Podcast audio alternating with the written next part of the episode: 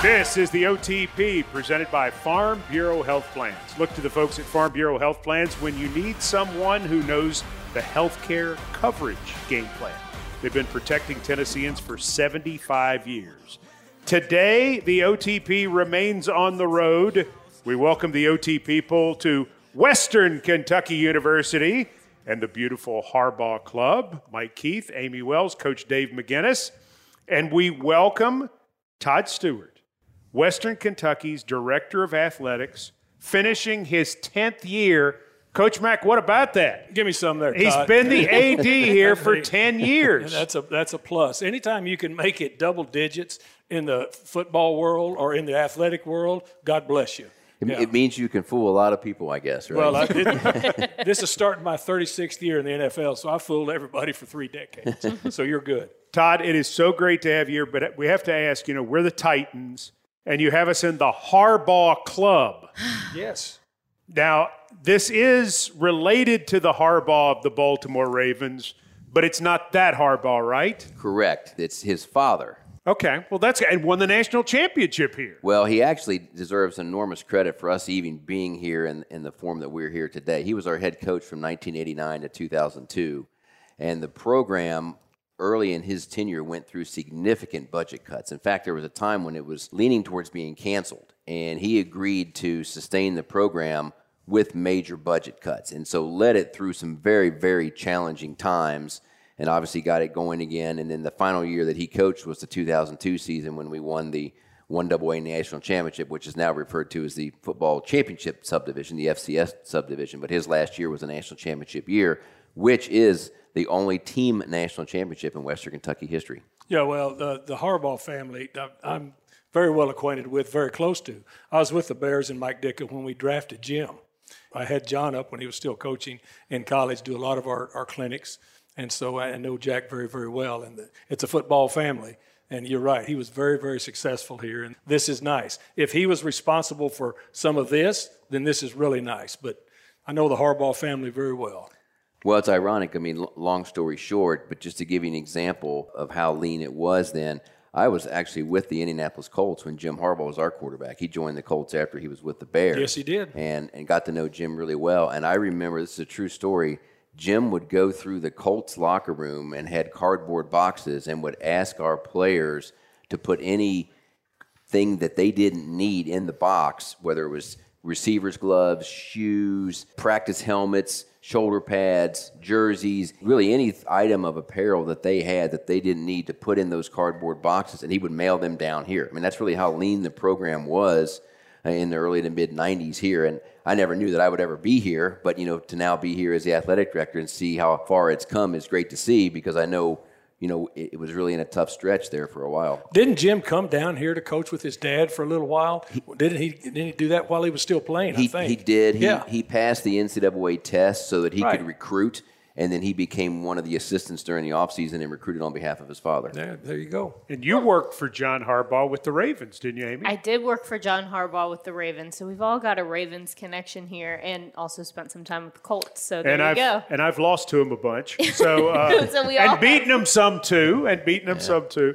How many young people go to Western Kentucky these days? This school has continued to just blow up. Well, it's really grown. It depends on how you measure it. You know, if you count everybody who takes a class in any form, and online classes are obviously popular everywhere now, uh, it's well over 20,000. Wow. Here in, in campus, you know, we have 6,000 students that live in the dormitories on campus, and then another six to 7,000 that live in apartments just off campus. So we really have about 13,000 full time students here in Bowling Green on a daily basis. And there's still very much of a Tennessee, Middle Tennessee presence here. You have strong tentacles into Middle Tennessee. We do. I mean, the two largest alumni bases that we have are Nashville and Louisville. So we have a heavy population in Nashville. We have a lot of students from, from Nashville, Rutherford County that come to Western Kentucky, and that seems to grow by the year also. Wow. Now we have to run this back a little bit because there's also a connection between the two of you. Mike Keith and Todd worked together, correct? Todd, you were a graduate assistant. You, Mike, were a were student. student. Yeah. So, what can you tell us about Mike Keith? this is what I want. I want to hear all the best stories. This is a safe space. No, this is this is a true story. It's a good story. You know, I wish I could make some news here and make fun of him or something like that, but this is the honest truth. I mean, he was with the Vol Network, and I was a graduate assistant at Tennessee.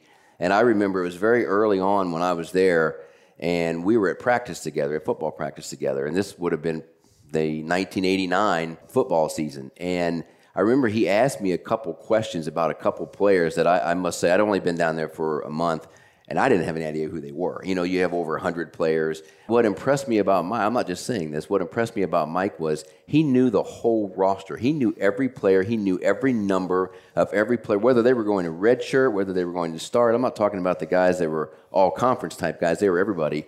And so I'm standing there next to Mike and I'm like, I've got to do my homework. I have if I'm going to be working on behalf of the athletic department and working with the media at our practices, I better know everybody on this roster like Mike does. So he sort of set the tone there early on for me. Well, I think Amie can tell you this with Titans Radio, that hadn't changed. Yeah, I was going to say, he's been like this forever, it sounds That's what like. happens when you have no social life. Well, that's okay, Mike. it sounds like you had a friend. I have a Todd was You had great. one. And, and I wasn't surprised that Todd went on and did well. He mentioned that he left Tennessee when he finished his master's and went to the Colts, and you were there for nine years, I think. Yes.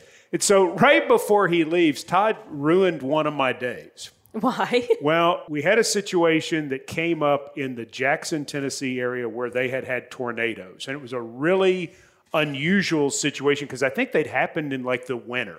They had happened in the winter. And you, you know, usually you don't have tornadoes in the winter. And so we had just switched from the Oilers to the Titans, and we had not played a game as the Titans yet.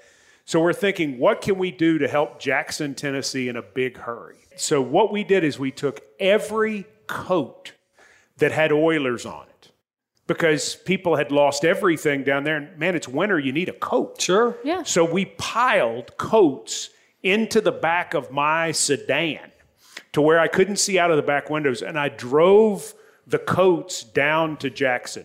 And the people there were very appreciative. Next day, Todd Stewart shows up with Peyton Manning and they hand him a check. so who got all the publicity? Cool Todd. coats, nerd. Yeah. Oh, here's what they said. They're there with the big check, presenting the big check, and I'm looking at them saying, "There's Peyton Manning, who I know, and there's Todd Stewart, who I really know. How about this? This is great. I've driven the coats down there, dropped the coats off, turned around, come back. You know, trying to be a lot of help." And he's there in all the pictures. And at the press conference, they go, "Oh, and by the way, thanks to the Oilers for the coats. Todd, pretty Thanks, solid. Todd. Move. Solid Thanks. move, Todd. Thanks, Todd." yeah, that was actually that came together really quick. Jim Irsay was the owner of the Colts then, and it was one of the neat things I got to be a part of. I flew down on his plane. It was just me. The only time in my You entire weren't driving life, down in a sedan. No, the, the only of time in my life Full I'll of ever be on a private plane by myself and, and flew from Indianapolis to Chattanooga. And actually, we picked Peyton up in Chattanooga because his now wife, Ashley, was in Chattanooga. Right.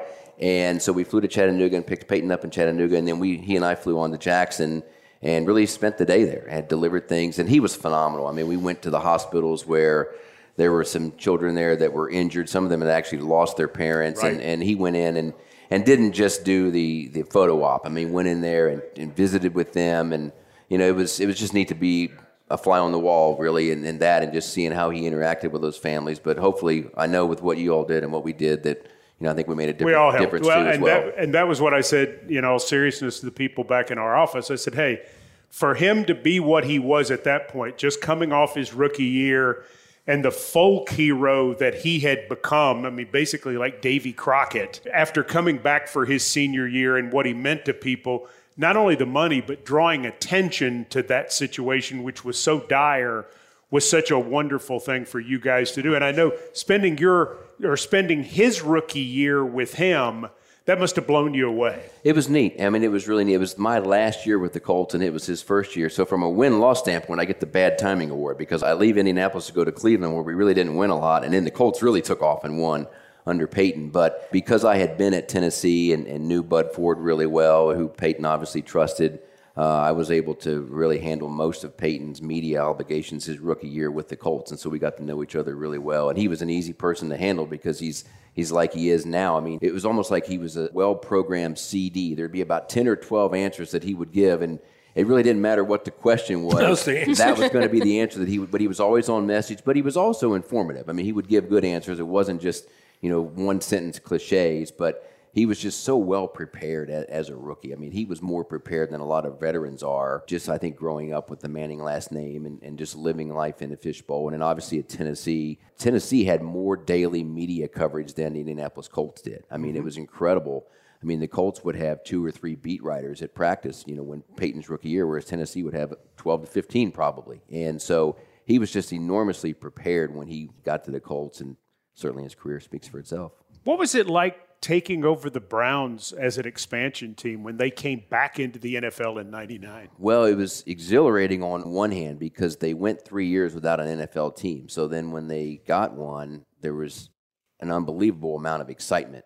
It was the hardest time of my entire career because, as you learn firsthand, for everybody who went through that, when you're an expansion team, you start from scratch, you know. And even though the name stayed and the colors and the history and the tradition stayed. I mean, everything else was new. All the players were new, all the coaches were new. And so we were starting from scratch. And it was funny, the excitement was just incredible among our fans. And, and we wrote that. We didn't want to settle that down at all. But I just remember we beat the Dallas Cowboys that year in the Hall of Fame game. It was the first preseason game. But they did not play Troy Aikman, Michael Irvin, or uh, Emmitt Smith in the game. And we beat them. And I remember the next day, uh, our fans, our switchboard lining up, people calling and wondering what would be the process for ordering playoff tickets. and you know, we knew there was no way this expansion team is going to the playoffs, but that's just kind of how separated perception and reality were at the time, and that continued all through the entire training camp and the preseason. There was just like this frenzy of a team, almost like coming off a Super Bowl championship. I mean, we literally had television production trucks from Youngstown and Erie and Toledo and Columbus coming every day to training camp and going live, just covering the team.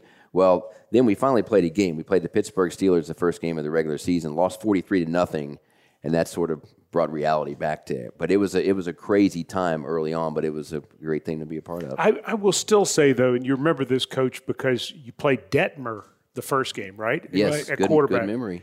And the story was Chris Palmer was going to play him all year all year, all year. Lose the first game and get hammered. And the next week, Tim Couch starts at Nashville. I will always wonder if you'd have been able to hold Tim Couch off for that whole year, what his career might have been like. He was put in such a tough situation. Yeah, hard. It was because I mean it was an expansion team. He did not have the supporting cast. You know, working with Peyton Manning in 1998 and then working with Tim Couch in 1999. A lot of Cleveland media would say, "Hey, what's what's the difference?" And I'm like, there's an enormous difference. I mean, Peyton Manning's rookie year, he's handing off to Marshall Faulk and he's throwing to Marvin Harrison. Tim didn't have anywhere near that kind of supporting cast, and I think he got sacked close to 60 times that year. And it was really, it was almost like Tiger Woods just finishing the Masters. I mean, Tim Couch finishing the 1999 season in and of itself spoke to, to his his toughness because it would have been probably better for him uh, to not have played early on, and that was the plan. And then I think the first game got so out of hand that our head coach Chris Palmer just felt, why have him waste this year watching? Let's just get him in there and let him learn.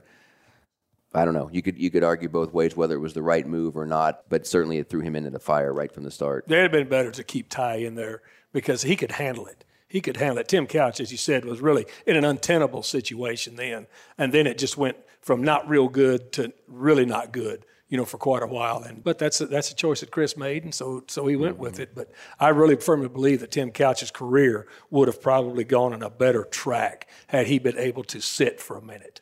Well, and you know, I mean, he just he got physically beat up, well, sure and that affects your confidence, and I think that affects your decision making. And you know, when when you're constantly only having two and three seconds to, to, throw. I think that speeds you up in a way that may not be good, and it just it was a, a very challenging year. Well, here's another good example of it, and then we'll we'll, we'll get on. But uh, I coached the Senior Bowl one year. I had the South team, and Mike Holmgren had the North team, and I had David Carr. You know, was my quarterback, and of course the Texans were starting as a, an expansion team, and you know, and, I, I met with those guys, you know, for quite a while asking me all about him. I said, he's really good. And, and they took him and started him, and hit, the same thing happened to him and probably derailed his career mm-hmm. because the 60 sack number was right about where he was, too.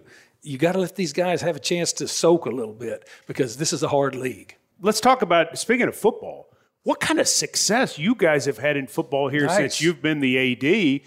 Coach Mack was talking on the way up about all your current NFL players and – You're going to put some more into the draft this year. Bailey Zappe is one at quarterback, D'Angelo Malone, outside linebacker. I know there are others.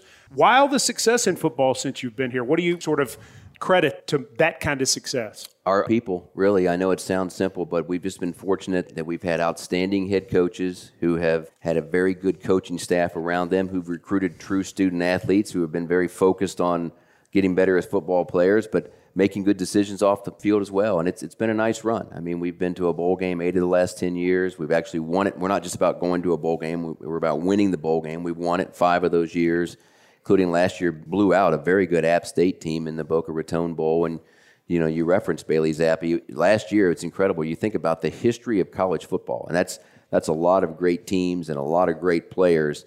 In the history of college football, nobody's thrown for more touchdowns and yards in a single season than Bailey Zappe, our quarterback, did last year. He broke Joe Burrow's record by throwing 62 touchdown passes, and he also threw for 5,967 yards. And then we had a receiver Jerreth Sterns, who had the third most receptions and the fifth most receiving yards in a single season. So made a little bit of history last year and, and, won a lot of games in the process, and that was a lot of fun. You know, as I was with the Rams, we drafted Tyler Higbee.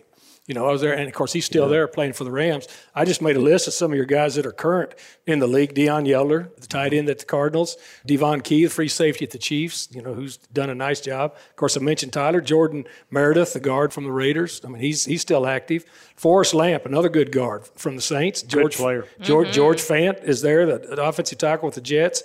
Mike White, the quarterback, backup quarterback. Just signed a new deal. Just signed a new deal yeah. at the Jets. Josie Iyiegbuniwe, the linebacker from the Seahawks, got drafted by the Bears, right. and then now he just went with the Seahawks. So you guys are putting some players in the league. Well, I appreciate you pointing that out, Coach yeah. Mack. And I think I was talking to Mike earlier. You know, I, I do think what we're proud of is, is we really feel like we're nationally relevant in, with our football program because of the fact that we are going to bowl games, we're winning bowl games, we have players that are drafted, we have players that are making NFL teams – you know, we've been on television a lot, and and nothing shines a brighter light on a university than an athletics program sure. does. And so the success of our football program, I think, is it's obviously it's been great for football. It's been great for WKU athletics, but I think it shined a light on our university and brought attention to Western Kentucky University in a way that really nothing else on this campus can.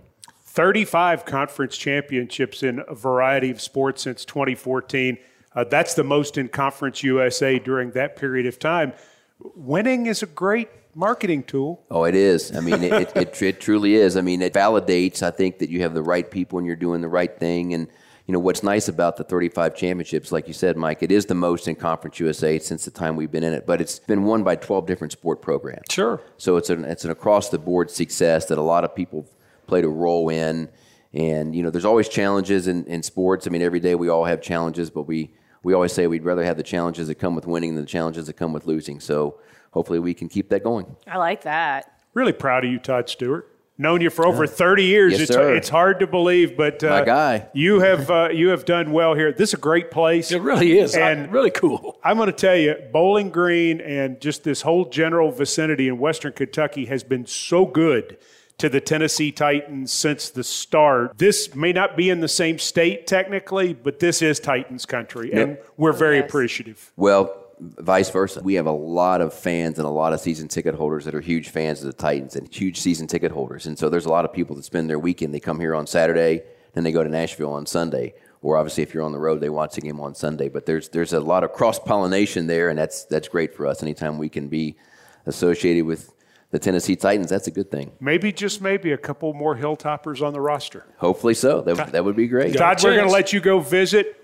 I guess you could visit with Big Red. Big Red is actually here. I cannot believe yeah. that. I'm so excited. In the house. In the house. Todd, you can visit with Big Red and T-Rac. That would be. That would be. That that's, a, would, that's a photo right there. That is yeah, a photo. Is. That's a photo right there. the athletic director here at Western Kentucky, Todd Stewart. Thanks for hosting us. We yes, appreciate it. Yes, sir. Thank you. Great being with you all. Thank you, Thanks, Todd.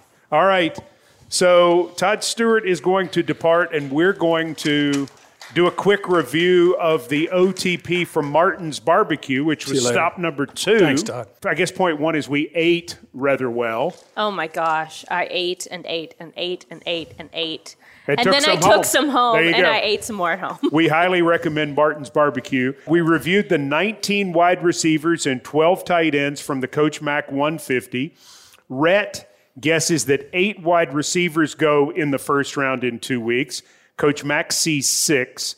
Arkansas's Treylon Burks is a favorite of our entire group. True. Yes. Yes. Coach Mack believes Western Michigan's Skyy Moore could make an immediate impact on his team. There's a lot of love for Tennessee's Velus Jones, especially if he is available in day three. Moving to tight ends, both Red and Coach Mack feel Colorado State's Trey McBride is the top tight end on the board, but Greg Dulcich from UCLA is not far behind. San Diego State's Daniel Bellinger is another really well liked tight end prospect, especially for his blocking. Coach Mack is interested to see Coastal Carolina's Isaiah Likely and what he can be as a receiver in the NFL. Coach Mack also interested to see six-seven Virginia product Jelani Woods. The group agrees that if you want to wait until day three to take a tight end, you will still get a good one that can help. Quick review Did I hit everything? Yeah, the only thing that you left out was Coach Mack comparing all of the receivers in the draft to different types of barbecue. I really enjoyed that analogy. It worked, though, and I didn't think it? we should use it more often. It worked. Well, there's there's nothing wrong with that whatsoever. No. All right, so we're not. we're going to move on to offensive tackles in the, in the Coach Mack 150. He's got 16 on the list. Yes. Amie, do you want to share them? Let me run through this list. Do you have all 16? Potentially. All right, I good. think so. I tried to get all 16 this time. Good. So we're going to start with Evan Neal from Alabama. He is on this list. Ickey Ekwonu is on the list. Charles Cross, Trevor Penning, Tyler Smith, Daniel Fala Alele. Falalele. See, I got pretty close that time. Thayer Munford from Ohio State is on this list. Bernhard Raimann, Nicholas Petit Frere. Close Frere? enough. Close Yeah, enough. it's French. I'm not French. Luke Goedeke, Get a key? Goedeke, Darian Kinnard, Max Mitchell, Abraham Lucas, Matt Waletzko, Rasheed Walker, and Caleb Jones. Coach Mack, there's a top four there. Yes, there are, Amie Wells. You did a nice job. Thank you. I appreciate reading your those off. support. Yeah. Neal, Ekwonu, Cross, and Penning. Are all of those guys gone in the top 20? Yes. Really? Yes. Definitively. I mean, this, draft is a flip completely from what last year's was. Last year's it was quarterback heavy at the top, and then you started working through your tackles and your edge rushers. This draft will be edge rushers and offensive tackles, and then you'll start working down through your quarterbacks. Those four that you mentioned Ekwonu from NC State, Neal from Alabama, Charles Cross from Mississippi State, and then Trevor Penning from Northern Iowa. They've all got the requisite skills, I think, to play left tackle in the National Football League. And so those guys will be gone pretty quick. And to me, this is a, a pretty good group, even down through it. Uh, and I know that Mike's going to ask me about some of these other guys. But even as you start getting working through these guys, you're still going to be able to get some guys in the middle or the belly of the draft, you know, which is the third round through the fifth round that can help you. Well, forget Mike. I want to talk about this. Okay, good. Go ahead, Amie. You, you, you and I have got our own podcast too, right? Right. Yeah, yeah. So I'm just, The- I'm in the groove It's now. the Titans Amie Coach Mac podcast, by the way. Go ahead and subscribe to that. We've got a million listeners right now. You can be a million in about 40 or 50. That's good. yeah, let's, let's go ahead. Go, Amie. So who else do you think from this list could be first round worthy? Well, Tyler Smith's right on the cusp. Okay. He is right on the cusp from Tulsa. And, and again, you start talking about first round, and I know we're just talking one position, but when you start adding all the other positions into the rounds, then all of a sudden players, when you're towards the bottom of the round, which the Titans are because they're a good football team. The National Football League, if you're a good football team, you're going to draft late in the draft. That's just the way it works. It works in inverse order. If you're a really bad football team, you're drafting early. So these guys that are going to be gone early, we will still have, and Tyler Smith to me is the guy that's kind of sitting there that has kind of helped himself in this post-season process and pre-draft process. Who do you feel on this list is a true left tackle? Are there a couple of them on I there? think I think all four of those guys that you mentioned early, Okay. Ekwonu, Neal, Cross, and Trevor Penning, they're different types of tackles. They are different types of tackles. They've all got different skill sets, but they are different types of tackles. But I think they've all got the capability to be able to play the left side. And let me just say this about left and right side. The delineation between those two has has really closed the gap because you've got so much 11 personnel. Let's talk a little ball here, y'all. It's one tight end, three wides, and a lot of your rushers now are coming from the offensive right side because of where you've, you're playing one tight end. And so the gap between just delineating between left and right tackle, it's still there, but it's not as wide a gap as it used to be. So, what skill set do you have to have to play on the left side as opposed Feet, to playing on feet, Oh, okay. feet. Because the better rusher that you're against, the better feet that you need to be able to counteract the quick moves, the sudden moves, and also the counter moves back inside. The right side has most teams are right-handed running the football. The right side, especially now with outside zones, you need your power tackle over there that can move somebody off the edge. You know, but still, they're going to face really good rushers and and defenses now. I coach defense in this league for 30 plus years you like to match up people. And if you've got somebody that can flip from the other side and put over there on maybe not as good a pass protector on passing downs, every down in the National Football League now has become a passing down, right? Just because of the way the game is going. So, as I said, that gap is closing a little bit. How many guys on this list do you think may have had some experience playing the tackle position, but might actually be better suited to be guard? Now, I think all these guys we've talked about right now are tackles. You know, Okay. uh, uh, do- now, depending on what team they go to, but when you when you look at, a player like, let- let's talk about the top two, Ekwonu and Evan Neal. Those guys could move into a guard their rookie year and perform very, very well. They're probably going to be drafted to a place that needs tackles.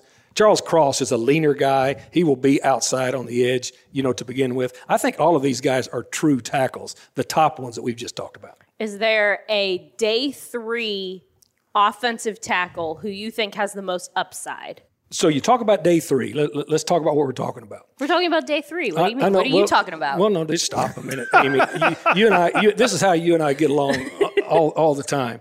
Day three. We're talking about practice. yeah, we're talking about practice. Uh-huh. Day three means the fourth round. Okay, day three is the fourth round because day one's first, first round. Second day is Two and three. we're talking about day three, fourth round. Okay, here we go. All right. All right. I'm gonna let, let's go with this. Two of the guys that you just talked about, Nicholas Petit Frere from Ohio State, and then Rasheed Walker from Penn State. Those two guys, okay, are, are, are sitting there. Those are kind of the guys next in line, and I think those are possibly bottom of the third, top of the fourth round names that you, I think, will see then. All right, let's move on to guards. Mike, you read this list. Oh, I okay. botched the Wha- first Whatever one. you say. Well, you so I'm throwing you into the second Okay. one. So the the guards on the Coach Mac 150, he's got 11 guards on the list. Kenyon Green, Texas A&M, Zion Johnson, Boston College, Cole Strange, Chattanooga, Jamaree Salyer, Georgia, Ed Ingram, LSU, Dylan Parham, Memphis, Chasen Hines, LSU, Justin Shaffer, Georgia, Marquis Hayes, Oklahoma, uh, Josh Rivas, Kansas State, Xavier Newman Johnson, Baylor. Mike, you did that really well. Thanks, Coach. You did a really good Who's job. plug and play? Who's somebody you take on April 28th, April 29th, and May 1st? They're a starter. Zion Johnson, Okay. and then the Texas A&M player. Those, those are your two right there. That, that right now, plug and play, let's go. Put them in there at guard, you're good. Just sit them in there and let's go play. So, like the tight end situation, is this another group of guys that you can maybe wait until later in the draft, say day three, the fourth round, to pick some guys? Because there's a lot of depth on this No, list. and, and it's a relevant question, and you ask it very, very well. I'll tell you, a guy that I really like Ed Ingram from LSU. Mm-hmm. Ed Ingram from LSU is a guy that I really like sitting there on that third day. I mean, I, I like what he does. Justin Shaffer from Georgia is another guy. Probably a fourth round player. Depends on what you've got, what you're looking at, and what happens with a draft. Uh, to a draft board so that everybody understands. You're not just picking off of one side vertically, you're picking vertically and horizontally across the board, comparing it now to the strengths and weaknesses of other players in the commensurate part across the draft.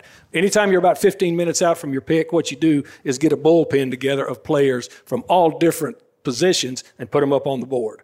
And so some of these names I'm naming now will probably be there that will be in the bullpen for somebody. What about guys on the guard list who can potentially snap and who could move to center? Anybody jump out to you on that list? Well, first of all, you were down at the Senior Bowl, Right. And they used they used Zion Johnson down there. That's all he did. That's all he did down there, and he had not done that. Could he do that? Absolutely, he could do that. And you know what else he told me about? Not to interrupt, but No, he, no, but he, not interrupting. he told me he said I really like that because he said I'm running the show, and he said as an offensive lineman, he said it's a nice feeling. Ben Jones talks about this, Yeah. and in talking with Ryan Tannehill about Ben Jones, it's one of his favorite things about his center and is one of the reasons he's so glad Ben Jones is back is if you've got a guy who can really run the show up front, it makes the job easy for everybody. Zion Johnson has the right personality and the right brain and the right talent to potentially be able to do it. Cole Strange at Chattanooga did it at the Senior Bowl too, and, and he struggled some, and Zion Johnson struggled some. But what I liked about him, coaches, they wanted to do it. They weren't afraid to fail. Yeah, and, and to me, you bring up a great point. point, and you know, for our listeners, the OTP, and for this for this crowd here, your center is your second quarterback on the offense because the most important thing is identifying fronts, identifying protections, and once the plays are checked with me at the line of scrimmage, the quarterback and the center are both responsible for those. Sometimes the center is only responsible for the check with me's at the line of scrimmage. So those guys have to be on top of their game mentally and they have to want to do it. That's a task that you have to want to put on your shoulders to do. Cole Strange is a guy I think could move in there. I think Parham could move in there too. That's Rhett Bryan's favorite guy. He loves Dylan Parham. I think Parham I'm sorry. there too. I, for a lot of reasons, I'm sorry the ever reliable Rhett Bryan is not here with us at Western Kentucky today for the OTP, but one of the reasons is he didn't get to talk about Dylan Parham, who he yeah. he thinks is a super super value for somebody in the mid round. Well, and the reason he thinks that is because the guy can play both. And when you're only suiting up seven offensive linemen mostly on your active roster on Sundays, you're going to have to have some people that can swing. You need a swing tackle, and you certainly need somebody that can swing on that center guard triangle. All right, let's talk centers on the Coach Mac 150. You've got four on the list. Tyler Linderbaum, Iowa, Luke Fortner, Kentucky, Alec Lindstrom, Boston College, Cam Jurgens, Nebraska. There are a lot of people who think Linderbaum goes in the first round. Do you agree? Coach? Yes, absolutely. Okay. Linderbaum reminds me right now, and again, I've seen a few centers in my time in this league. He reminds me of the center we had at the Great Bears teams I was on, uh, Jay Hilgenberg another Iowa center. It was a great center, wrestling background, and then a lot, a lot like uh, Amie's center at the Colts. Jeff, Jeff Saturday? Saturday? Yes. Was he, was he, really your center at the Colts? No, he was before me, and also I wasn't a quarterback, so he wasn't my center per se. All right, I want to talk about Linderbaum again yeah, for a second, though, because he's he's like 6'2", 290. He's not the biggest guy in the world. And that's fine. You don't care for being for being a center. That's fine. Because but he can't play guard. You think? I don't think so. Okay. I, I, don't think he's a guard. You don't want to put him in there over those you know those big hogs that are down there in the middle. But what he can do is, especially if if somebody's going to run a zone offense where the center has to make combination blocks and then work up to the second level, he can do that all day. And plus, he can make all of the calls. I like the player. So if the Titans had not re-signed Ben Jones could you have seen them taking Linderbaum in the first round at 26 and just plugging him in as the starter? Yes. I okay. don't think he'd ever make it down there, but yes, I do. Yes, I do. Okay, yes. so the that's the yes. type of situation yes, you're talking about. Absolutely. All I think right. I think this guy is a bring him in and he's playing immediately. All right, so the backward question from the one about the guard snapping is do you think Fortner, Lindstrom, or Jurgens can play guard if needed. I think Jurgens might be the one that possibly could, but all of these guys are pretty much set as centers, and I think that's pretty unusual. Now, here's the thing if they go to a team that they're not the starter, then they're probably going to have to learn to swing a little bit until they're the main guy. Okay. Jurgens, you know, I just got through all of my write ups on him. He had a really nice combine. You know, he's kind of moving himself up into this process. But I think there are enough guards in this draft right now. But again, it goes to the point that I made about the active roster. When you finally get your active roster pulled down to what it's going to be during the season and then who's going to be up on Sunday, somebody, especially a younger one coming in, is going to have to be able to swing. All right, so let's review as we've talked about the offensive line. Offensive tackle, you think four go in the first 20, maybe even in the first 15? Let's go 20. Okay, first 20. And you, you feel like if the Titans want to take one at 26, they probably can, but they could wait until day two the same way at the guard or center position because they have the two fours, they have the five, they have the two sixes.